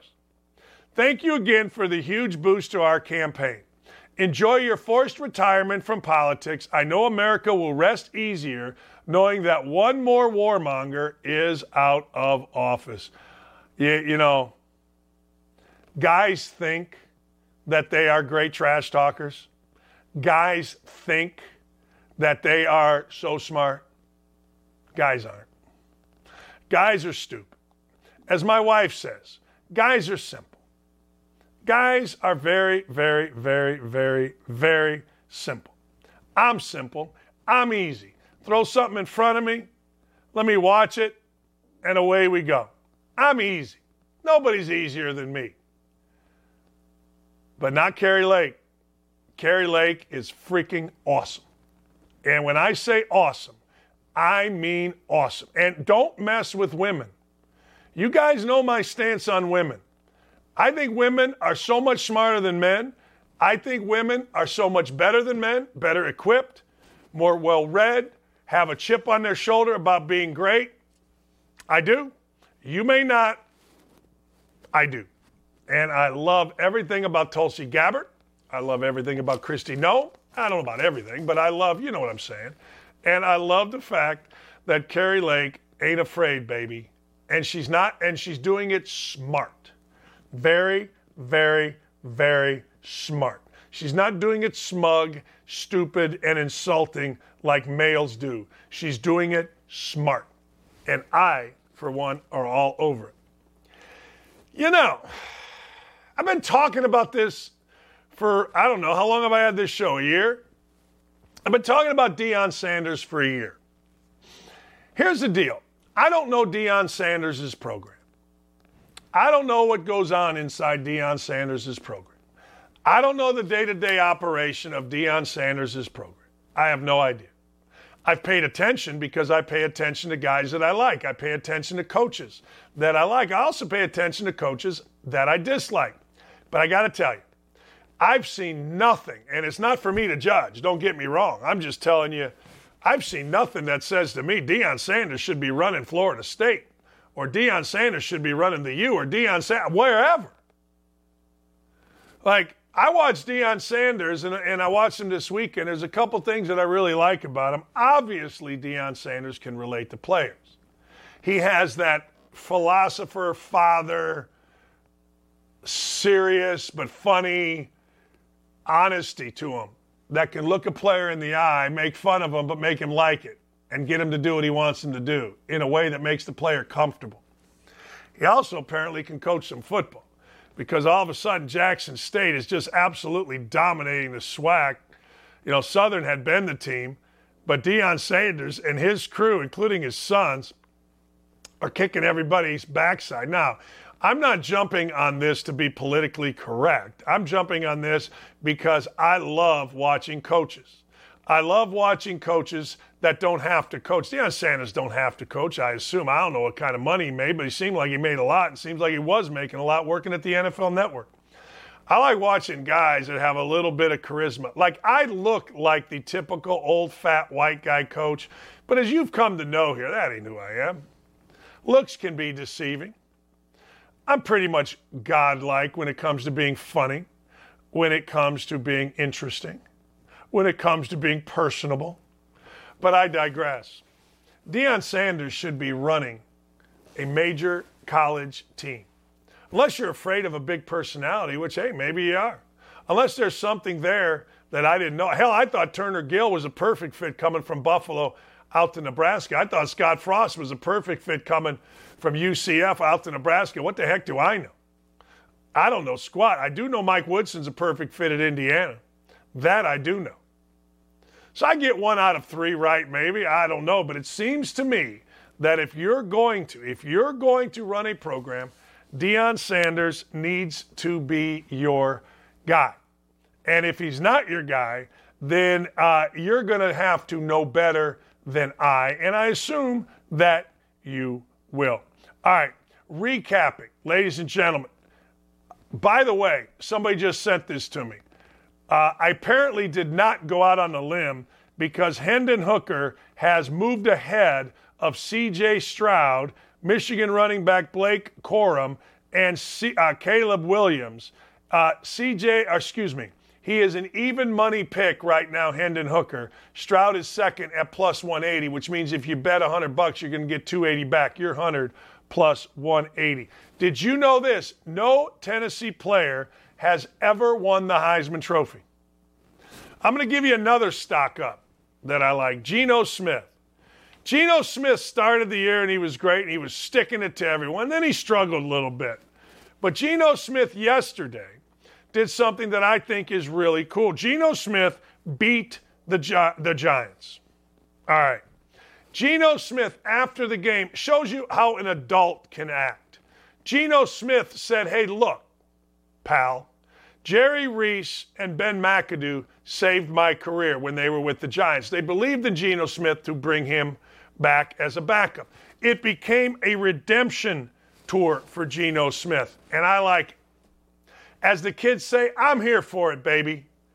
I like watching guys redeem themselves. I watch I like watching guys kind of come out of nowhere. Do you remember I can go a lot of ways with that singing. When we met, anyway, Geno Smith was supposed to get beat out by Drew Lock. A funny thing happened on the way to the opening tip. He didn't. I'm sorry, Geno Smith beat out Drew Lock. Funny thing happened on the way to Seattle. They're now in great contention. Funny thing happened. And that funny thing is Geno Smith, in my humble opinion, has to be the comeback player of the year. He has to be. No question. All right. What do we got for a Wokadope? And then I got a big take at the end here. We're changing it up. We're going Wokadope, and I'm going to leave you with something that you're going to enjoy for the rest of the day. It's big take. Big take at the end. Danny's big take at the end. What do you got? Yeah, how good is this? This is one of the funniest things I've ever seen on Twitter. It really is. This is fake. I did not tweet a link to the New York Times. How good is that? New York Times is saying that Elon Musk shares link from site known to publish fake news. And he comes back, boom, with a knockout punch. Bam! Nah, I didn't tweet out you guys. What are you talking about here? I didn't tweet you guys out. No, not at all. What's the problem? That's pretty good. Elon Musk is becoming America's best comedian. He really is. Elon Musk is becoming funny. Elon Musk is humanizing Twitter. Did you see the gnomes that got let go when Elon Musk came in? Did you see the gnomes, those guys? They looked exactly what you would think Twitter employees looked like. Unbelievable. Incredibly smug, young, no life skill people that are very smart that I'm sure get offended by every damn thing. I don't think there's any question. I don't think there's any doubt. Big take. You ready? I don't know at all what happened with Paul Pelosi. I, I don't know. I know this Paul Pelosi ended up in the hospital with a fractured skull, by all accounts, from a beating with a hammer. Don't know. Don't know what's coming out. Do we have the right to know? Kind of feel like we do. Usually I say, nah, not really. Personal lives are personalized. But when you are third in the line to the president, I got to tell you, I kind of feel like we should know. And the sad part is, we won't know. The FBI is investigating. You know what the FBI is investigating means? The FBI is investigating means that there will be cover up, there will be things hidden, and we'll never know the truth. Nobody wants to see an 82 year old man. I don't care the circumstances get hit over the head. It's horrific when somebody breaks into your house, or it's horrific when some somebody in your house it escalates to a problem. It escalates to something where there is physical violence. Nobody needs to see that. Nobody wants to see that. I think we can all agree on that. But the time has come for transparency. And you know what? In this world, I think we can handle transparency. The time has come for us to say, hey, look, we're going to try as media organizations, as law enforcement organizations, we're going to try to gain the public trust back. It's been a tough few years with the public trust. The public trust has not, ladies and gentlemen, been instilled in us by news organizations. I think we can all admit that. But I would like to see just one time the public trust at least attempted to be instilled in us. If you've paid attention, you know the public trust of the FBI is never, ever, ever been at a lower point. Speculation and innuendo in this stinks. I always try to think hey, a lot of weird things happen at night in people's houses. Somebody says to me, I'm surprised they got divorced. My answer has always been the same. You never know what happens when the front door closes. I've said that my entire life. But if we are going to be a society that is open, if we are going to be a society that glorifies our celebrities, that makes people out to be wonderful, then we must just simply tell the truth. What happened at the Pelosi house? Seems to me this is simple. There's got to be video surveillance tape. Seems to me there needs to be an investigation. Seems to me the guy that did it could speak. I don't know. Who knows? Seems to me this would be one of the easier private, intimate things, things, crimes that we've had that we could get to the bottom of if we're willing to tell the truth. Maybe the truth is as simple as a guy broke in. There was a fight over a hammer. Paul Pelosi got hit over the head. Cops were called. They came in. But as we know, it seems to run a little deeper than that. I don't know that for fact. I just know what I pay attention to. And my problem is, as a news freak, and I mean I am a news freak, I read the paper to cover to cover. Not anymore, but I used to. I'm on the internet all day trying to get information. Very simple. How about y'all just tell us the truth? How about y'all just say, okay, this is what happened? We can handle it. I promise you we can. We got to get the public trust back in organizations like the FBI. Got to get the public trust back in our media. There's nothing more dangerous in our society than a lying, cheating, one sided, biased media. And that's exactly what we've got right now. Exactly. Hell, if I'm smart enough to see it, then everybody else in the world has to be smart enough to see it because I'm arguably as dumb as it gets around here. So I think we should all, instead of jumping to conclusions about Paul Pelosi, about the guy with the hammer, why was this called? What was that done? Where was the glass? How about instead of jumping to all these conclusions, we just get the truth from somebody that's responsible for giving us the truth, either law enforcement or our media outlets. It's about as simple as I can make it, ladies and gentlemen. You know, I always say, Dick Vermeil was on our show a week ago. Don't complicate winning. I put that on don't complicate your life. I put that on don't complicate the truth. It's a simple story. I, I bet it really is. If you really break it down, this story has to be simple. Whether it's the most egregious thing or the easiest thing, they're both egregious. Don't get me wrong whether it's the easiest solution, guy broke in, hit him over the head with a hammer, he was looking for Nancy, or a more complicated personal deal. Don't know.